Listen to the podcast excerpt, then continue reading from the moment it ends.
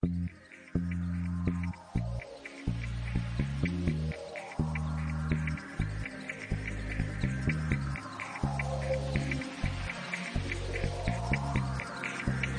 ジアンパラダイスポッドキャスト。今回は2023年11月に台湾で取材したウェイダー新監督の新作「ビッグ」をメインにしたインタビューです。制作のきっかけや経緯キャスティング子どもたちの演技指導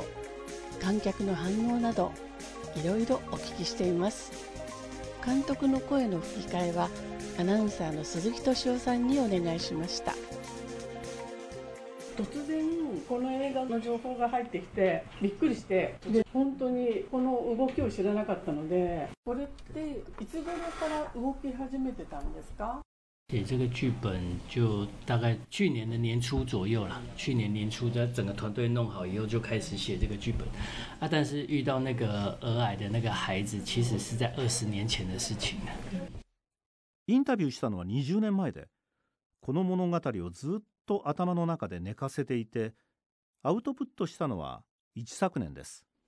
その一昨年っていうのはもう台湾三部曲をアニメーション版だけにしようと思った時期とどちらが先なのかな应该说，在更早之前，我就有跟一个编剧的朋友合作，请他先帮我整理故事，把故事弄出来。我跟他讲故事，请他把它先用编剧的方式把那个故事完全写出来。可是写完以后，我觉得太松散、太长，然后也也不够。 就不够好了，我自己觉得不够好。那所以我一直我想说这个还不行，但是我只是呃也没有想要动它的意思啊，有写好可是没有想要动它的意思。一直到三部曲的动画都完成了，呃都都已经进进入轨道了以后，我才那时候才会才发现，原来三部曲变成动画以后我是没有用的，我我是做不了什么事情的，所以我才想说，好吧，那那有这个时间就干脆把这个拿来重写，把剧本拿来重写成电影剧本这样。かなり前にこの物語を映画にしようと思い知り合いの脚本家に脚本を書いてもらいましたでも出来上がった脚本が散漫でこれでは映画化できないのでそのままにしていました そしてコロナ禍で撮影が難しくなった台湾三部曲をアニメにしようと思いチームが軌道に乗ったところで実写と違って私にも時間ができたのでもう一度ビッグに向き合い脚本を書き直し始めたのが一昨年一昨年ですそうなんですね。なんか監督の作品っていつもスタートと完成とか公開とかが順序がバラバラになるじゃないですかこれまでのもねだからすごいその経緯が気になってて今回は特に。毕格跟海角七号很像，都是那种无意间产生的东西，不是很刻意要去做的事情。比如说，海角七号是要做赛德克巴莱，可是没有资源做不起来，所以就想一个比较有趣的，就做了海角七号这样子。 然后这个案子也是因为。因为台湾三部曲转成做不下，就没办法拍，然后转成动画，然后变得我我的就想说，那那就弄再再就再把这个写出来再拍这样，所以两个案子真的很很像，就是都是在无意间就写了，写了马上就拍了，就是写完马上进入筹备期的那种那种，嗯。ビッグの誕生は計画的ではなく 何気ない流れで誕生したという意味では改革7号とよく似ています。もともとセディックバレーを撮りたくて5分のプロモーション映像を作り資金集めをしたのですがなかなかうまくいかず一旦断念して改革7号を作ることにしました。ビッグも台湾三部曲を撮りたくて試行錯誤しましたがコロナで実写版を断念せざるを得なくなりアニメーションにしたことで私自身が動くことが少ないためビグを作ることにしたのです。さっき脚本のことをおっしゃってましたけど最初にあの脚本家の方にお願いしたけど まああんまり監督の思いに寄り添ったものではないということでしたけども昨日映画見たら脚本のところは監督の名前だけですよね今回は。だからもう全くその前に書いてもらったのは真っ白にして監督が一からお一人で書いて完成させた脚本なんですか对，应该是这么。我们原我原本是有挂两个编剧，可是他看过我们我改过的剧本以后，他很坚持说他不要挂编剧，因为他觉得不是不是他对后来的结果不喜欢，他觉得跟跟他跟他原本建构的，其实等于他的意思说，基本上我就是全部重写了，所以他。 没有不好意思，也放在编剧里面。然后我是跟他讲说没有关系，因为你也帮我做什么。他很坚持说，你把我放在片尾，说写那个前期编剧就好了，你不要帮我写在那边。他觉得他会，他如果在电影院看到他的名字挂在编剧那一栏里面，他会觉得很怎么说？就是心里觉得过不去了，会觉得会觉得说，哦，我就没有没有没有做包放在那边，好像觉得不好意思这样子。嗯，他很坚持啊，我已经跟他说服好久，还是很坚持不要挂这样。最初の脚本は完成版とはだいぶ違うけれど、初期から一緒にやってきた脚本家との共同脚本と表記しようとしていました。でもその方が私が書いた脚本を読んで自分が書いたものと全く違うということで名前を載せることを誇示しました。そのためその人の意思を尊重することになりました。監督をお一人で書き始めてどれぐらいで完成したんですか？時間的には。前面的东西都是来回沟通了很久，跟他，所以那个那个我已经有我建构的那个想法，只是说他写出来的东西跟我原本的想法差很多，所以我重写的时候是依照我原本自己的想法很重重新写那个结构，依照我的想法重新写。写完以后很快就写好，只是说后面有些医疗的问题会跟那个那个顾问医疗的顾问那边来回沟通，再修正一下这样子啊，不要不然的话，整个故事完成一个月就写写完了这样。すでに構成はできていましたし、1ヶ月で完成しました。 そして医療に関して間違いのないよう専門家に意見を聞いて検証しました。じゃあ脚本を書く前にあまりこうリサーチとかはしなかったんですかその病院とか患者がどういうような状態でいるのかとかそういうリサーチはされたんですか？这个早在更早、更前一年、更前一年我我我正是我自己写剧本的前前一年，在跟跟编剧在沟通的时候，就一其实这个东西是是要共同去了解的啦，就有聊拿很多资料来确定哪些病在儿童癌症是常常会发生的，它治疗方式大概是什么样，那大概是在这个东西都有做功课，就是我我们我们前面的沟通也是跟原本那个编剧的沟通，其实也是。两他要有他要了解，我也要了解，要不然没有办法沟通故事这样。嗯。一番最初脚本家にお願いした時にリサーチはしていました。ただその方が書いたリサーチを反映した脚本ではなかなか面白い物語にならないのでこういう展開になったらどう対処するのかなど専門家に聞きながらいろいろなエピソードを書いていきました昨日拝見してぱりこう生と死っていう割と重たいシリアスなテーマでありながらやっぱり監督ならではの温かい眼差しとかこうユーモアを盛り込んだりしていくストーリーの展開はやっぱりさすがだなっていうふうに思いました。でこういうストーリーを作っていく時にその今私が感じたようなその温かさとかねユーモアを交えた展開っていうことをもう最初からそういう心がけで物語を作っていったんですか？因为嗯，我说过，我访问我我二十年前访问那个小孩子，他给我的印象就是那个样子。他不是一个很伤心的来，他来的时候是笑眯眯的，在正中午，阳光很漂亮，漂漂亮亮的，笑眯眯的来，坐在那边让我接受我的访问。然后这个过程，我会觉得说，这个儿童癌症病房。感觉只是一个学校里面的一个班级而已，它没有像是一个医院里面的的的的癌症病房。对孩子来说，当然每天要接受那些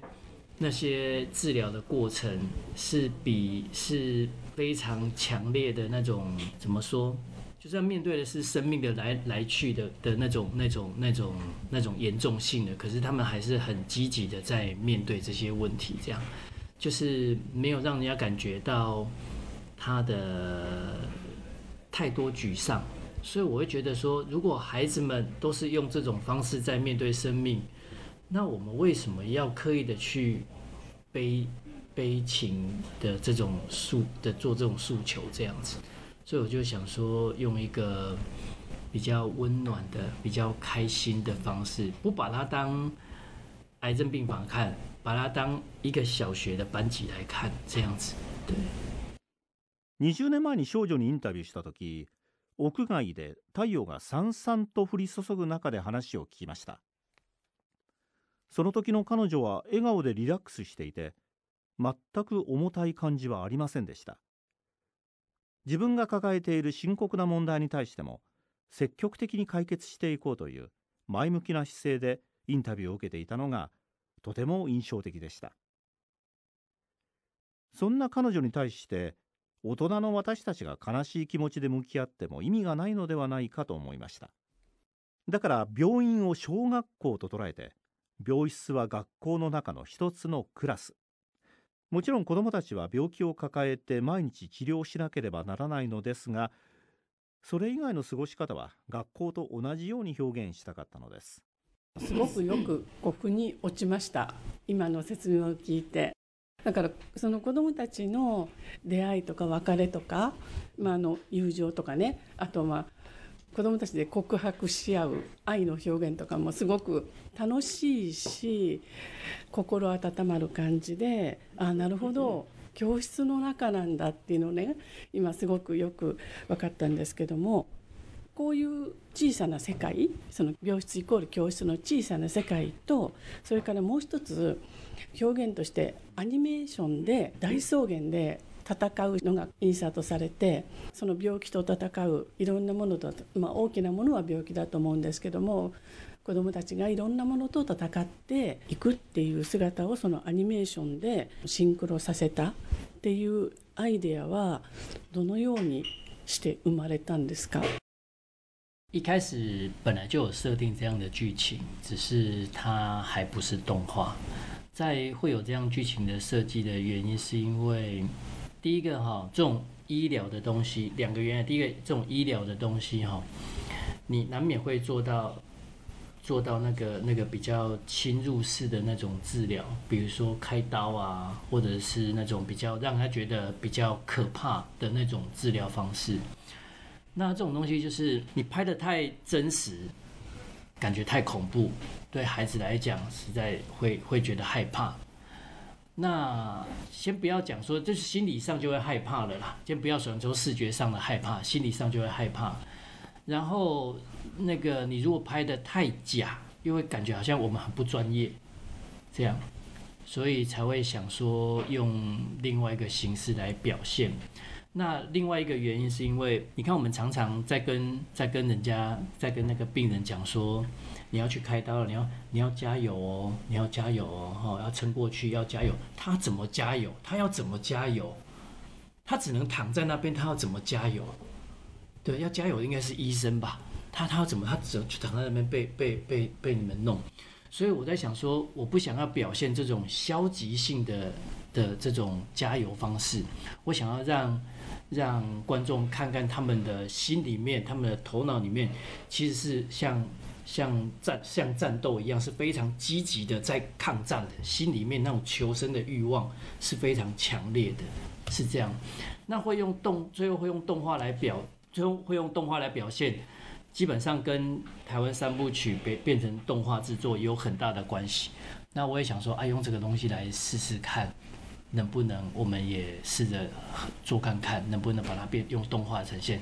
另另外一个原因是，真的叫小孩子去做这些打斗动作，实在是太耗费金钱，然后也也那个也太危险，我也害怕这样。がんと戦う闘病に関してみんなが思い浮かべるのはリアルに手術をする過程を描くことが一般的だと思いますしかしそれだとビジュアルだけでなく怖いという気持ちも生まれて辛くなる。かといってそれを嘘っぽくすると映画の表現として良くない。手術に対する恐怖心もあるし医者から頑張れと言われてもどうやって頑張るんだ。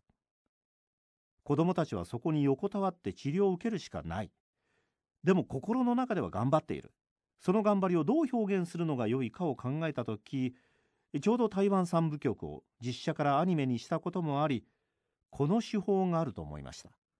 実際に子供たちに戦士の格好をさせて CG とか VFX で撮っても時間も費用もかかるしアクションのクオリティ的にも難しいのではないかということで闘病の表現をアニメにしました。で今回まあ子どもたちもそうなんですけどもあの周りの両親とか家族とかそれから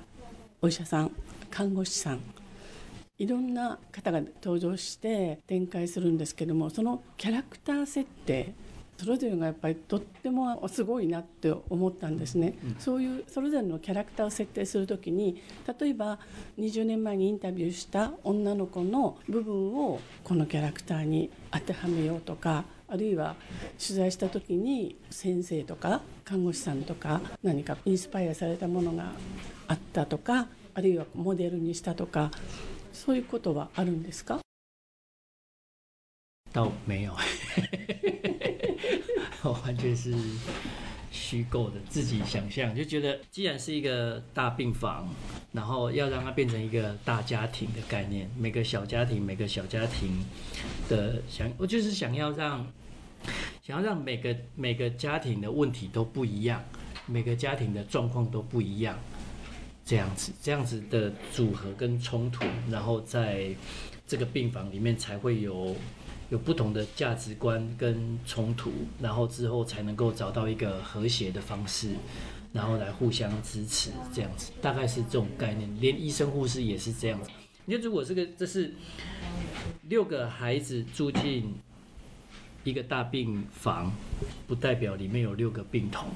代表里面有六个家庭。啊，六个家庭，每一个小家庭组合的这个是一个大家庭。那这个大家庭的爸爸就是医生，这个大家庭的妈妈就是那个护士，所以小家庭有各自的爸妈，然后大家庭也有他们的爸爸跟妈妈，所以讲说用不同的组合创造出不同的冲突，然后最后用和谐的方式来互相支持，大概就是用这种比较是故意故意去把那个层次弄得很开的这样的，嗯。モデルはいないです。この病室にいる6人の子供たちは 家族もここで一緒に過ごします。このビッグファミリーを表現したかった。ここにはそれぞれ社会的背景の違う家庭を設定してこの大きい病室のお父さんが医師そして看護師がいる。それぞれ違う価値観を持った小さいファミリーが大きな病室にいる。それぞれ違う背景の家族がぶつかってはお互いに支え合って最後に大きなファミリーになることを描きたかった。それを狙って各キャラクターを設定しましたあと印象的だったのがマージーさんのお医者さんの最後に謎が解き明かされるビッグっていう言葉と同時にそれはその結末っていうのかな？それはもう最初から決めていたんですか？好，这个是剧本写到那边自己跑出来，就是就写到那的时候就啊，可以这样子，就并没有不是一开始的计划，就就跟跑步一样，跑跑跑跑跑跑到要跑十圈，跑到第八、第六圈、第七圈的时候，那个脚就带着你跑了，所以那个笔就带着我写到那边去了，这样。子，并不是刻意的。是写到那里的时候，发现，哎，我可以这样子弄，这样子，嗯，就写到那边的时候，才想说这个就是那个医生写的，然后是医生写，不对，大概是这样，然后再往，然后之后我再往前修改那个铺陈的部分，这样子。それは脚本を書いていって最後にパッと浮かんだアイデアです。そして最初に戻って修正を重ねていきました。その役にマジーさんをキャスティングした理由っていうのは何ですか？一开始有就想要找他演，可是并不是放在这个角色。但是后来觉得他还是放在这边会比较好，因为呃，就马志祥他的外形有一个特色，就是他不笑的时候看起来很凶，他笑起来的时候看起来很可爱。所以就想说，哎，他如果是这个温暖医师的话，更更更好，所以再把它放到这个位置，这样。マージシャンにはこの映画に出てもらうことは決めていましたが当初はこの役にしようとは決めていませんでした。彼は笑わないとちょっと怖い感じの顔ですが笑うととても温かい笑顔になる。だから後からこの役を彼にやってもらおうと思いました。そしてこの6人の子供たち本当にびっくりしたんですけども後からエンドクレジット見てあチャオチャオなんだ。でえもう全然分かんなかった。こんなに大きくなってびっくりしてえー、っていうのが驚きだったしあと監督はねすごいイケメンを見つけてくるのがすごいお得意じゃないですか。彼女のザオヨーニとかね。で今回もダーさんすごいまた美少年を出てきて、うん、おおとかこうびっくりしたんですけど あのまあチャオチャオはねご縁もあるしわかるんですけどその他の子どもたちはどうやって見つけてきたんですか？嗯，大三跟巧巧比较好找，巧巧就就就就习习惯性的人物，然后大三其实就是有看过照片，觉得哎这个长得蛮好看的，很帅，然后有跟他聊，他对于理头发这个事情他也不会排斥，好，他本来就演员，就就就是个演员了，他本来就是一个演员，而且从很小就开始有在有在表演，那我就讲想说我。大孩子还是找那个那个好看，但是安全性高的，就是说我不用再花多花很多的心思去去去引导的这种。然后像那个演员饰演，饰演也是啊，饰演跟演员都都都是有常常在表演的，都是有有演也有表演的那个经验的，所以挑选他们不难，要说服他说服，特别是演员要说服他愿意。来演比较花了比较比较久的时间，要说服他理头发这个事情花了比较久的时间这样子。但是啊，最最难找的反而是那个罗恒跟努拉这个角色，因为太小，太小的孩子无法控制，每次来试镜全部都不行都不行，就是随时都要找妈妈，随时都都都没办法怎么样，就是很难控制。要么就是外形看起来，特别是。努拉到最后是因为他是个网红，然后有睡我我看过他的表，看过他在网络上的表演。虽然他本人来到公司还是会有一点怕生，可是我觉得他既然敢面对镜头，应该应该是有个开关是可以切换的。所以我我找他来的原因是因为我相信只要那个开关被打开，他应该就没有问题的这样子。那罗恒反而是一个意外，那个真的是怎么挑都挑不到，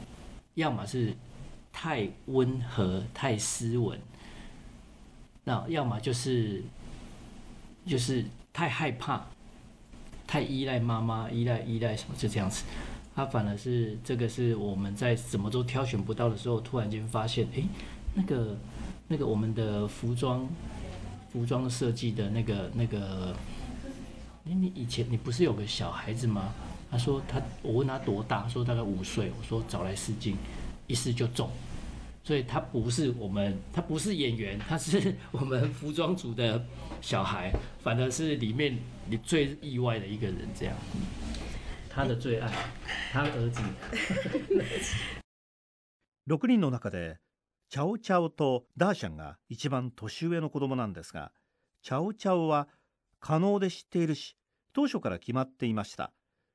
ダーシャンもキャスティングチームから資料をもらっていて。子役としていろいろ経験して頭を坊主にすることにも抵抗がないということでこの2人はすんなり決まりました。シーイエンもユアンユアンも子役で演技経験者ただ坊主にすることを受け入れてもらうのに結構時間がかかりました。大変だったのは一番小さい2人ヌアラとローハン。ヌアラは家族みんながインフルエンサーなのでカメラを怖がらない。演技もしているようなのですが会ってみるとまだ小さいせいか人見知りをするところがありました。でもインスタなどを見ると生き生きしている映像もあり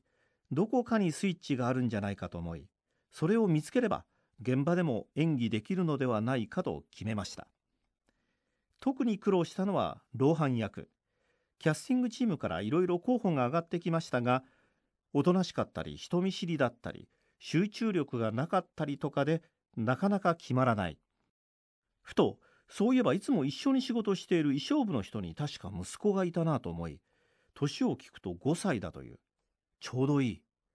オーディションに呼んでほしいと頼み会ってすぐに決めました。彼だけ全く演技経験のない素人です。演技経験のある子もいればそういう初めてっていう子供もいて演技経験があってもやっぱり子供は子供なんで演出する際に結構大変じゃなかったのかなって想像するんですけどその辺はいかがですか那可以拍小，但是拍小孩子的戏跟跟跟和小孩子玩是完全两件事情。然后我们在拍摄前，其实对那些比较小的孩子，我都有跟 跟跟演员们交代，就是自己的孩子自己要顾一下，把他们当成是你自己的孩子来看，这样子。啊，确实他们也真的很努力的去把跟孩子相处，甚至花时间跟他跟他。跟他玩，跟他跟陪他陪他去吃东西，怎么都都有花时间这样。这第一个解决的是他们演员演员爸爸妈妈跟演员的小孩子之间的关系是有有刻意的去培养这样。私自身子供が好きで子供と遊ぶのは問題ありませんでした子役の親たちを演じる俳優やスタッフには自分の子供のように接してほしいコミュニケーションをよくとり仲良くしてほしいとお願いしました。我个人的部分是，我从来没有把小孩子当小孩子看的，从来不是说因为这个戏才这样的。我从来都是把小孩子当朋友看，当平辈这样看。那但是这一次呢，我有刻意的跟小小朋友们有说服他们，我说，你看你们这么，你你不要你不要看你们这么小，然后你们在跟一群大人工作。你不是跟小朋友工作，你是跟一群大人工作，而且你们是在做很重要的工作，是没有你们这些大人做不了的工作。所以，你们你们该换你们工作的时候，你们要努力，要努力工作。然后我们我也会付出该努该努力的的回馈给你。比如说，你累了，我会让你睡。好，你你贪吃，我会给你糖果，给你饼干。你饿了，我会给你吃。但是。该你工作的时候你要工作，这样，那你需要我我付出什么？你要跟我讲，这样子，就是让他让他觉得他在做一件很重要的事情，并且这个事情没有他们是不行的。他们其实小孩子很想要付出的，只是大大家都喜欢把他当小孩子看。所以他没有办法付出。但现在我把他当大人看，这个工作是一起要完成的，他会觉得他很重要，所以他很愿意去去做这个事情。大概大约，不过小孩子他因为小，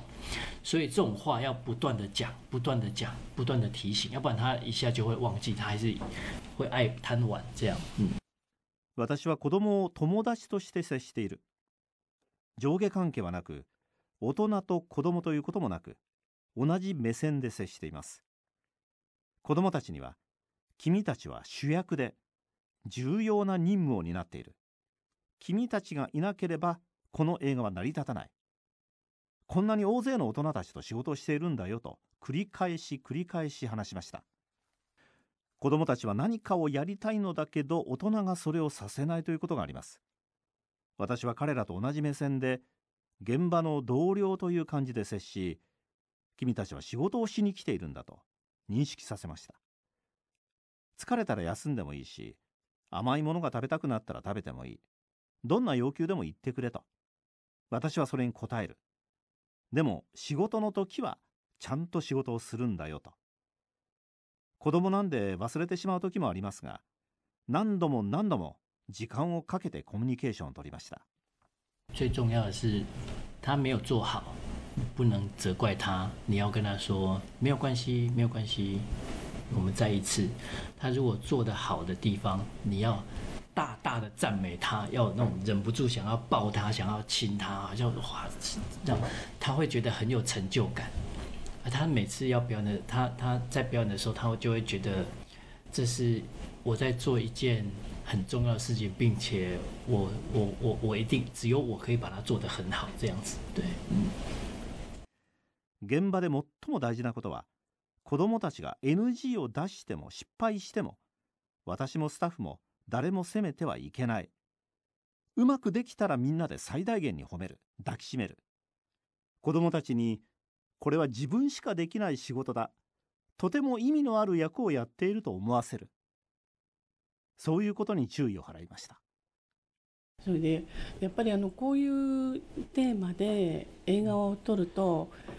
どうしても深刻になりがちじゃないですか。でもやっぱり監督だから、まあ、こういう物語ができたし本当に独特だと思ったんですね今毎日のように特別試写会みたいのをねやっていてお客さんの反応もいろいろだと思うんですけどもそういう監督のこういう作品を作ろうと思った意図みたいのはお客さんにどう伝わってそういうフィードバック監督に例えば感想をねいっぱい言ってくれたんじゃないかなと思うんですけどもそういう中で印象的なお客さんの反応っていうのを聞かせてください。呈现大部分都是被认同的啦，就是我们这一次的的电影制作的这一块是是很被认同，就觉得这是一个很聪明的做法，很聪明的做法。就电影的内容跟制作的手法，他觉得很聪明这样。那但是我觉得这次对我来讲，放映这个这提前放映这个事情，对我来讲得到最多观众的回馈是，原来我们身边的朋友，原来这个癌症的，甚至家庭有问家家里面有罕见疾病的孩子，或者是家庭里面有曾经类似的遭遇的人，好多。好多多到我都我都不知道，原来每一个每一个家庭都有类似的案例，几乎每个家都有类似的案例，只是不见得是在孩子，也许是在是在是在爸爸妈妈，或者是他的好朋友，或者是他的另一半的这种过程。我觉得，嗯，我们台湾这个社会真的把病痛这个事情隐藏的太深了，我觉得。难怪大家心情都不好，所以最好的方式是来看个电影，笑得出来，哭得出来，能那个那个那个负面的能量就释放了。所以我不知道，我我我我就刚刚说的，我这次得到最多的是，原来我周边的朋友，甚至我的好朋友那么多是有得癌症的，也有他的女儿是癌症的，有他的孩子也是因为因为因为意外死掉的，或者是。我之前都不知道，而这些很多是我的朋友，而我都不知道他们家里面发生过这些事情，这样子。对，嗯。制作や技術的な面ではほとんどがスマートなやり方だという声が多くてこのようなやり方で良かったと思える感想がほとんどでしたこの映画を見てもらった私の周りの人はがんではなくても家族の中で大変な病気をされた人がいるとか長期入院看護をしなければならないそういった人たちが大勢いるのだということが分かりました。そういう方々がこの映画を見て共感し自分たちの物語を見ているようで笑ったり泣いたりそうそうこんなこともあったなど自分と重なる部分があったりしたようです。病気が本人だけでなく家族にも与えた痛みや気持ちが塞いでしまうという溜まっていた負のエネルギーがこの映画を見ることにより発散できたという感想をたくさんいただきました。それは私の中で意外でした。特别我们这次有很多的包场来看的人，都是正在经历儿童癌症的这些孩子跟家长们，还有那些照顾的那些社工或者是护理人员、医生，都有来看电影。那原本他们也担心，其实我也很担心。我不知道说这个对他们来讲，到底是把那个伤口再掀出来让你看，还是那种会不会他会反而是更痛、更难去去？他们也很担心，不知道会不会看完以后觉得更难过、更怎么样？这样我也很担心呢。那但是几次试下来，我都觉得说，他们给我的回馈都是说。好久没哭了，好久好久没，大概是这个意思啊，就是哭完然后又得到新的生命力的那种感觉。我我我其实有点蛮庆幸的，就是说，呃，剧本本来在写剧本的时候，在构思的时候，没有想到最后那个一个一个孩子的出生，我后来才发现，原来那个东西是可以给人家力量的。好，还好我们那时候有把这个东西。最后有把这个部分给设计出来。那另外一个是我们电影拍完之后才产生的一个想法，就是让那些孩子们就是跳舞，用力的跳舞，然后甚至变装跳舞这样子。反而是就是就后面的那两段，我觉得对很多对很多的的正在经历的人来说。是一个很重要的回馈，就是你不是悲伤不舍的结束，而是有重生，然后有有努力求生奋战的那个那个那个影像出现，这样子，我觉得还蛮庆幸，还好我们后来有补了那两，有有有把那个东西给做出来，让让他们看完电影之后的悲伤不会只是停留在悲伤这个事情上。今貸し切り上映を見に来てくれている人のほとんどが小児がん闘病中の方やその家族関係者ボランティア医師医療団体の方たちですが 中には心配する人もいました。この映画を見てまた痛みを思い出して辛くなるんじゃないかと。私自身もそうでした。でもその方たちの感想の中で長いこと泣いてなかったこんなに号泣したことはなかったという人がいました。この映画の最後に登場する6人の子供たちの生まれた時のシーンがありますがそれがまた新たな力をくれた。頑張ろうと思う映画だったという感想が多く良かったと思っています。その彼らが生まれるシーンは脚本段階から書いていましたがそこで力をもらった元気をもらったという感想をもらえるとは思いもよりませんでした。書いてよかったなと思います。そしてアニメのキャラクターはそれぞれの子供たちが扮していますがエンドロールでそのアニメキャラの格好でダンスを踊るという映像は撮影後に生まれたアイデアです。ダンスしたかったけどできなかった役の子もこういう形で踊る機会ができエネルギーをもらえたという感想があったのも良かったです。最後にですねやっぱりこの映画ももちろんそうなんですけども監督がこれまでに作ってきた映画例えばセレックバレが台風でセットが流れてもみんながもうダメだと思っても一人諦めずにもう一回やってそれで成功させてっていうその監督の諦めない精神っていうのがやっぱりどの作品にも現れて感じるんですね。でやっぱり今回もやっぱり特にその生死の問題だから生きることに対して諦めないっていうものもすごく強く感じました。で監督自身のその諦めないという原動力は何なんですか无路可走了，无路可逃了，就是不是不放弃，是因为放弃就什么都没有了，就是我是被动的，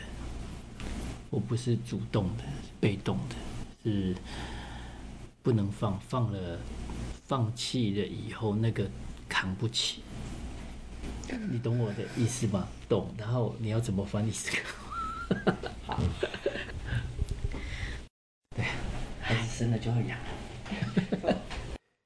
正直なところ、自ら諦めない。のではなく、い。ろい。ろな状況下がそうせざるを得なくする。私は受け身です諦めてしまったら何も残らない。その状況を受け止めきれない。セディックバレ撮影中に台風でセットが流されてしまった時諦めてしまったら何も残らないので続けるためにはどうしたらいいのかという思いが最終的に私に映画を完成させました。産んでしまった子供は最後まで責任を持って成長させなければならない。怪我をしても挫折しても最後まで見届けなければならないという概念です。都是一开始太浪漫，后来扛不起那个浪漫，只好继续往下走。いつもロマンを求めロマンを描くために行動するのですがいつもいろいろな困難にぶち当たりその状況を抱えきれないので前に進むしかないのです很多人都说很勇敢、很坚持啊，没没有，不是那个原因，是是不得已的。多くの人たちが私はとても勇敢に最後までやり遂げているというのですが私としてはそんな美しいものではなく抱えきれないから最後まで走り抜くだけなのです わかりました。ありがとうございました。シェシェ。